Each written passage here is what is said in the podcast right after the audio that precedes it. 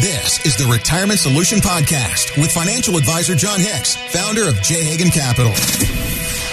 There are so many things that we just have in our mind and we assume that they're correct because we've heard them a hundred thousand times. We got to get rid of all those myths. If you've done a great job saving, you'd be surprised what you can accomplish when you use the right strategies. Most people just aren't aware of them.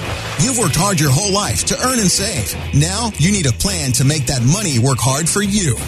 The people that have sacrificed opportunities to spend money, they sacrificed by putting the money in that 401k. They've sacrificed by putting that money in a 529 college plan for their grandkids. Those types of sacrifices should go rewarded in the long run. Jon is here to help you find solutions for your retirement. Speaking of looking ahead towards our future and better preparing ourselves. Oh, yeah. The little ones are skipping off back to the schoolyard. I was going to say, is it too early to play some party music? Because my kids went back to school this week and daddy finally got some me time. Nice. And by me time, it just means I got my own schedule back. A Right. little bit of my routine mm-hmm. where they have to go to bed a little earlier. And then I get to push them onto the little schoolie bus in the morning. And then I can drink my coffee in peace and look at all of the terrible things that are happening in the news. Right? And what Right? piece do you seek Who- right now, sir? Please. Please Who tell us where you're finding that it. I would love. Who knew that I would love to look at all the doom and gloom in all of the news media these days? Uh-huh. But amazingly, no, it's good. It's good. It's good. It's it's good to get these young minds educated. Yep. Uh, because the more that we know, then the better that we can prepare ourselves for the future, right? Which is a little bit about what this show is about. If we can educate ourselves in a few things, we can potentially sidestep a lot of errors that a lot of people have made over the years, which makes them either uncomfortable in their retirement or it makes them fearful. And we can learn from those lessons and we can do really awesome stuff. And so hopefully, uh, I'm going to educate us a little bit today. Goals. Uh, but I, we always have goals, right? That's it. I have no knowledge uh, of if anyone will learn anything today, but I'm certainly, just like my kids, I'm going to give it a good old college try. That's or in this case, do. uh, preschool try or a middle school try, whatever That's try it. we're going to give it. We're just going to take one of those. Well, we're going to give it the good old retirement try because that's, of course, what you focus on, helping folks in your office looking at that age of 59 and older. Because what's interesting is you got this whole notion of people, hardworking people, the good salt of the earth people that are all around Louisville and Kentucky coming to you that get to this second, it's a whole second phase of their financial life that they now have to figure out what to do with all of this money to make it last another Sure. 20, 30, 40 years in some cases. Well, if you think about it, when we get to that point of retirement, that really may just be halftime, right? That's right. We That's may have I'm actually saying. been working for 25 or 30 years, Yep. and then we may have 25 or 30 years in retirement. So it really is kind of at halftime. Yep. That was one of the books actually that Mike Pence brought up to me that he was reading Oh, really? after he left office. He's Yeah? like, hey, this is a great book because it kind of lets you understand it's time to retrain, retool our minds.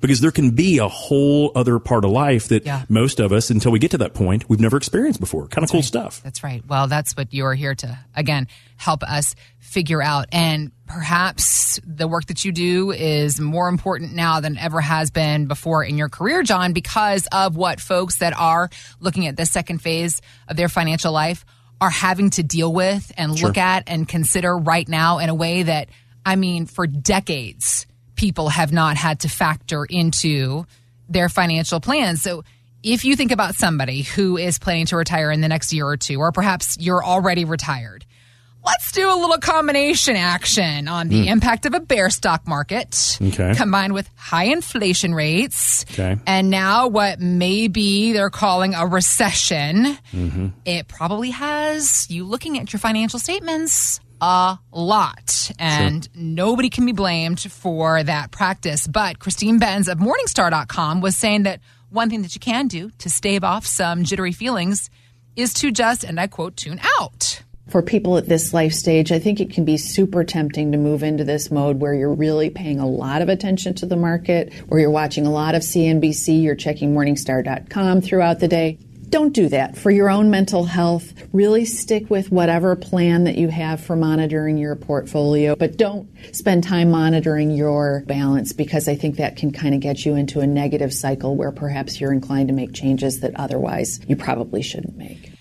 Okay, so I, I kind of agree with her and I kind of disagree with her because there is something to be said of don't mind warp yourself by looking at things and obsessing over things every single day. Yeah. But also, how dare you? This is my money and Sure. things are weird right now. And how the heck are we supposed to manage all of this, Jon? Yeah, so in general, what Christine was trying to say was, hey, don't let the news media focus. It's not the major economy that we're most worried about. It's our personal economy, right? Right, right. I think that's where she was trying to go with that. But she made one really terrible statement. She said, stick with whatever plan you have. Now that, I think, Heather, is terrible advice. Okay. Mainly because when I'm talking to folks, I typically find out they do not have a really good plan. And, and let's talk about real quickly what a real financial plan should be when we're getting to that point of retirement. Okay. Because a lot of us have focused on, you know, we have our 401ks, maybe we put money in a Roth or our IRAs and things like that. And we do those things and we just hopefully grow the money, grow the money, grow the money. Mm-hmm. But at retirement phase, things change a lot. Now it's not really about growing that money so much. It's that it, we have it available so that we can distribute some of that money so we can live off of it. It changes completely. So if we really want a good financial plan, we have to have five completely different pieces all working in harmony. Number one, we have to have some form of asset protection within that plan because we cannot pull income from lost assets. Right. So we need some form of protection. I don't really care what it is so much. It can be stop losses. It could be uh, hedged accounts. It can be guardrails or portfolio software that keeps you from losing too much. Any of those things can be fine. It can be product based, but we have to have some form of protection first. That's number one. Okay. Number two, it has to generate income because guys, there is no retirement if there is no income coming in. So if our social security is not quite enough to live off of, maybe we have a pension and that's great. But if we don't have a pension or if it, that's also not enough, that big old pile of money, we have to have it produce income so that we can stay retired. So it has to have income second. Thirdly, it has to be tax efficient because it's not about what we made. Sadly, if you look at those statements, if they're in IRAs or 401ks, guys, not all of that money is ours. There's a good portion of that that goes to Uncle Sam. Mm-hmm. And sometimes, depending on how we pull that money out, how we distribute it, it could be the difference of a 12% tax rate or zero even. Or mm-hmm. guys, it could cost us 30 or 40 plus percent when we pull the money out. So it's not about what we made. It's about what we keep in our pockets. So the third one, we have to understand tax management. Number four is legacy planning. And, and most people say, Jon, legacy planning, I'm not worried about leaving a big old pile of money to the next generation. Right. Guys, think about it. The first legacy is the surviving spouse. Yep.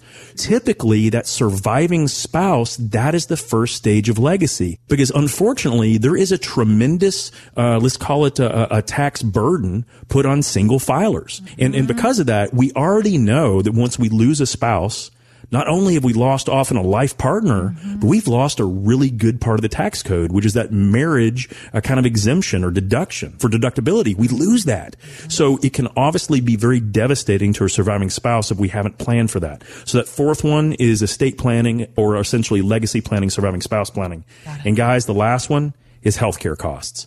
I have seen horrible numbers that have come out saying how much is potentially going to cost us for healthcare, especially after all this COVID stuff. I don't know if you guys have noticed this, but our healthcare costs for our firm have increased 44% since 2020. That's right. The healthcare cost that I pay for our staff members is up 44% in, the last two the years. last two- Two Jeez. years. And we were told because our, our due date is in January, Yeah. is potentially going to go up another six or seven percent. So guys, when we look at that, the one thing that I know, sadly, I know this honestly from my own family, if you don't have something earmarked for healthcare, it can completely derail your whole plan. So going back to what Christine Benz says, she says, mm-hmm. don't tune in all the time. It'll put you in a poor mental state. You'll make mm-hmm. dumb decisions. I agree with that.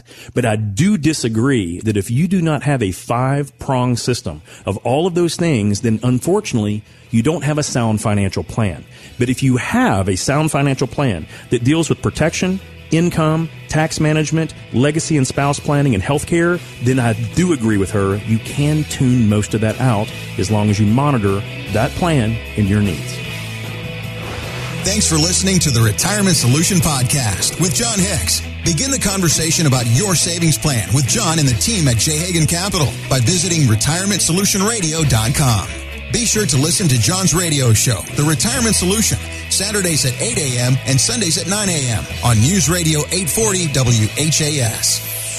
J. Hagan Capital Inc. is not licensed in all 50 states. To find out if J. Hagan Capital Inc. is licensed in your state, please call 502-690-5635. J. Hagan Capital Inc. is not affiliated with nor endorsed by the Social Security Administration or any other government agency. It does not provide legal or tax advice. Annuity guarantees rely solely on the financial strength and claims paying ability of the issuing insurance company. By contacting us, you may be provided with information about insurance and annuity products offered through Jonathan Hicks, insurance license number 548962.